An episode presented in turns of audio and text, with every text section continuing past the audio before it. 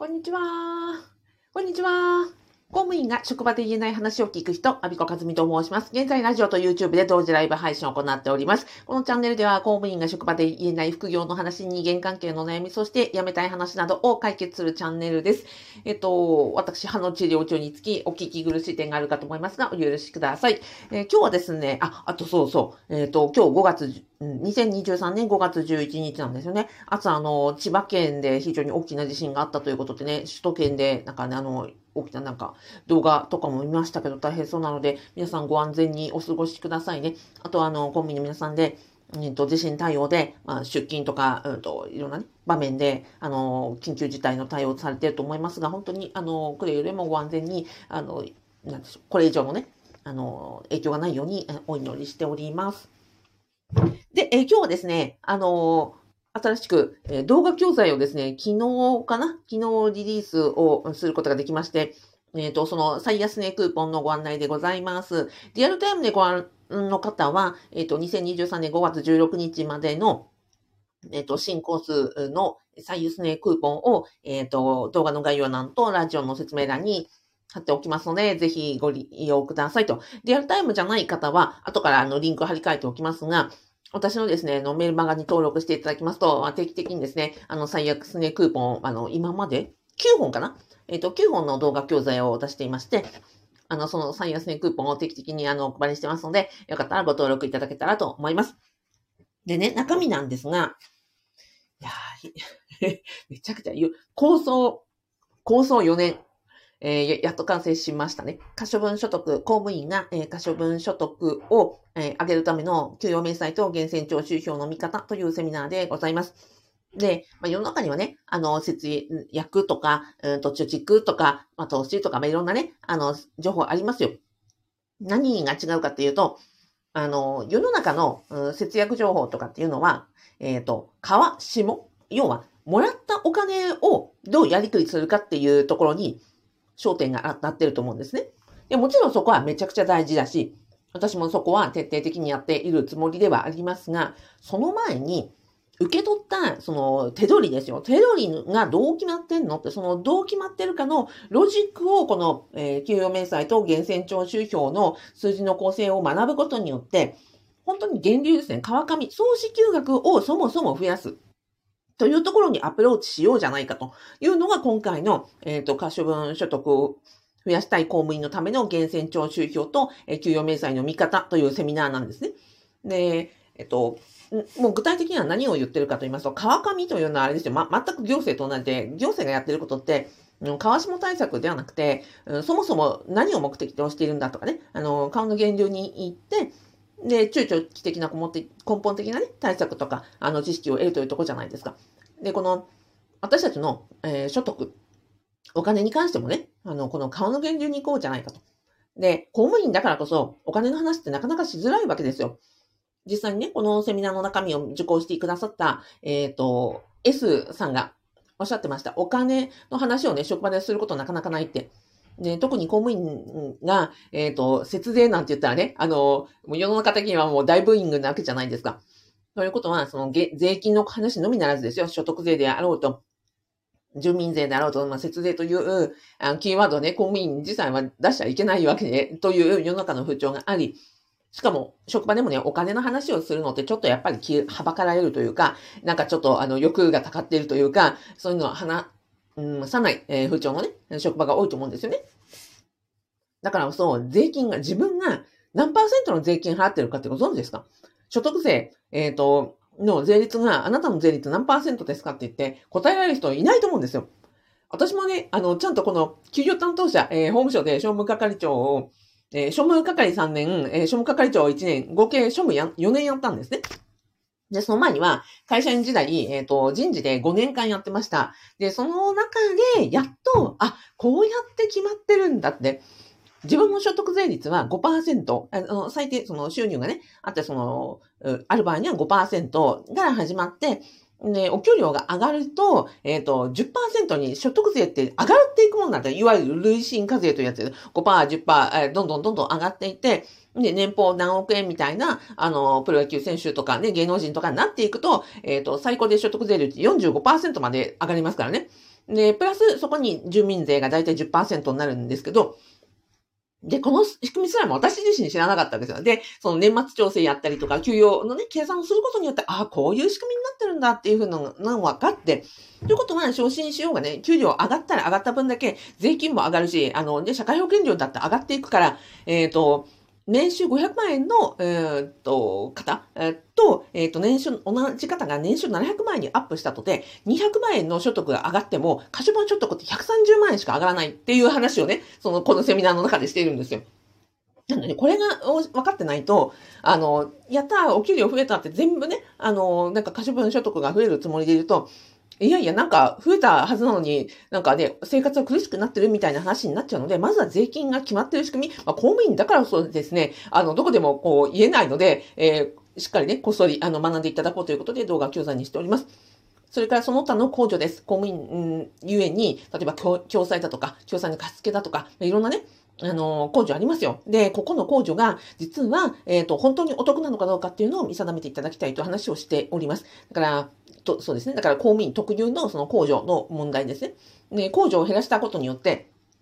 えー、職場あで、これ必要だろうというふうに思っていた控除を減らしたことによって、月々、えー、数万円単位で、私のね、あのー、ファブメンバーさん、えー、公務、私のやっています、えっ、と、オンラインスクール、えー、アビコカデミの副業不動産ゼミで、この節約とか、あの、節税とかいう話を本当にいろいろするんですが、その中でね、あの、メンバーさんのお一人が、アビさんのこの話聞いて、えっ、と、このね、工場、あの、いらなかったやつ全部徹底的に見直して情報収集したら、月々数万円、えっ、と、可処分所得が増えましたって言ってくださったんですよ。月、月ですよ。月数万円ってものすごい大きいですよ。なので、あの、本当にちゃんと知ることによって、その減らすことがベストというよりは、ちゃんと正しく知って、必要じゃないものにお金をかけなくていいということになりますね。そんな話をしています。で、最後です。少子休学。公務員はやっぱり年功序列で法給表が決まっていて、まあ多少ね、業績評価とか能力評価で、あの、多少の上下があるものに、やっぱり年功序列ですよ。あの、1年目の人はこのぐらい、3年目の人はこのぐらい、10年働くればこのぐらい、まあ、退職する頃には大体このぐらいになるみたいなね、えー、10年後、20年後、30年後までほぼ、ほぼほぼ、あの、収入って見通しが立っているわけなので、じゃあそういう中でね、もう収入が上がること、その補給表よりも上がることを諦めていいのか。いや、そう、そう、そうではないよと。あの、マインドですとか、考え方ですとか、そういうところを、まあ、お伝えしたというところになります。なので、税金の仕組みを知り、えー、で、あとはちゃんとその、その他のね、控除を下げ、そして総支給額を増やしていくというところを知ると、結果的に川上が増えるじゃないですか。手手取りもらった金額を、まあ、どうのこのじゃなくて、そもそもね、総支給額の方が増えていったりとか、えー、使えるお金が増えていきますよね。で、今ね、うんと、例えばその物価高とか、まあ、いろんな状況で、うん、じゃないですか。高くなってますよね。前と同じ生活してるのに、やっぱり支出って増えてるはずなんですよね。だから、ね、可処分所得が同じ、え支出が増えるんだったら、結果的に生活って苦しくなるわけなので、なので、やっぱりね、今こそ、ここのね、あの、川上対策って必要だし、ここ知っておくと、あの、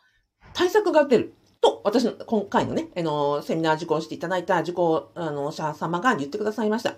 なんで、えっ、ー、と、なんでこう、えっ、ー、と、総支給額が決まっているのか、なんで手取りがこう決まっているのかが分かったと。それから、公務員だからこそ、そのお金の不安があると。公務員といえばね、社会的に言えばですよ、えー、給与は高く退職金もありね、解雇はなく、えっ、ー、と、年金も高いと。なんで公務員が不安なんだってよく私聞かれるんですよ。アミさん、なんでね、公務員ばっかりでエコひいきするのって、公務員なんかね、一番世の中でさ、優遇されてる人たちでしょって、なんでね、アミさんはそういうふうに公務員ばっかりに言うのって言うんですけど、いやいや、ちょっと待ってと。で、公務員だからこそ不安なんだと。じゃあこれが何なんだっていうのを、当人たちはね、は分かってなかったわけですよ。私も分かってなかったけど、でもこれを、例えばその、えっ、ー、と、在職中、先ほどの、えー、マネーリテラシーを上げる、えー、給与が決まっている仕組み、税金の仕組み、えー、在職中もその、給与明細の見方をしっかり、えー、分かることによって、あ、こうやって収入が決まってるんだということが分かりましたと。じゃあ対策も打てるようになりましたと。それから、私、えー、2015年から、あの、かつ、経済評論家、勝間和代さんの勝山塾に入ってます。そこで、ね、マネに対して出て今、8年学んでいるところです。あとね、退職して、あ個人事業主になり、今度は稼ぎ方の方も、あの、学ぶことになりました。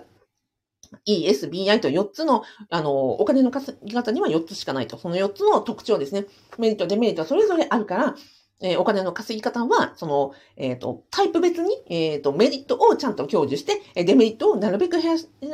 らしていかないといけないよとかですね。あとはそのお金の不安は、ストックとフローっていう考え方がありますよって。で、このストックとフローが分かることによって、えー、じゃあどうしてね、年金が高いのに、なんで、えっ、ー、と、退職金があるのに、なんで解雇がないのに公務員が不安なのかっていうのを、あの、くっきりはっきり分かって、分かったって、めちゃくちゃスッキリしたっていうふうに皆さんにね、これ受講していただいた方に、あの、おっしゃっていただいてます。今のね、話を聞いて、あれって、あの、なんかこう、可処分所得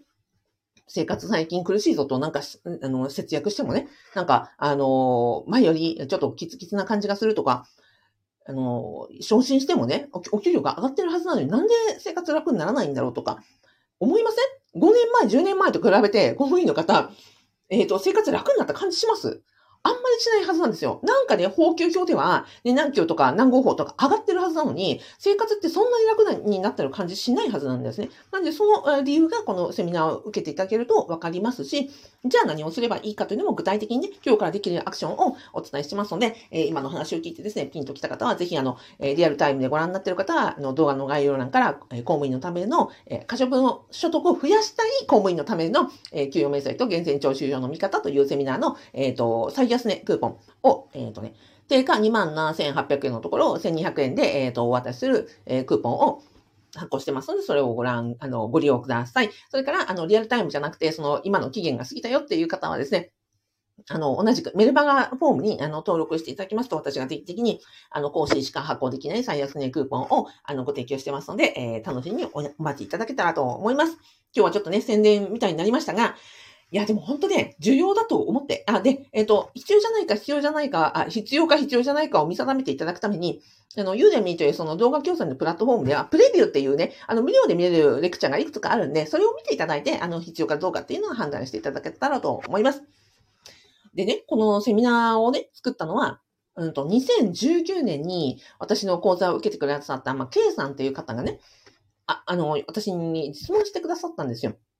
その時はね、副業の講座でした。だから副業に関しては何でも答えられるよって、私ね、在職中に10年間副業やりましたから、何でも答えられるよって、何でも質問してくださいっていうふうに言ったら、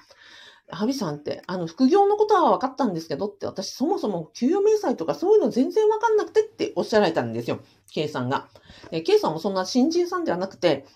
採用から10年経つか経ったないかぐらいの、本当に中堅の方でね、非常にあの、賢い方でした。え、この K さんがその給与明細の見方がわからないってことはどういう意味なんだろうと思って。で、その時もちろん、ね、いろんなこと説明しましたよ。支給がこうで、控除がこうで、あのね、手取りがこうでとかっていろんなことで説明したんですけど、わかりましたって。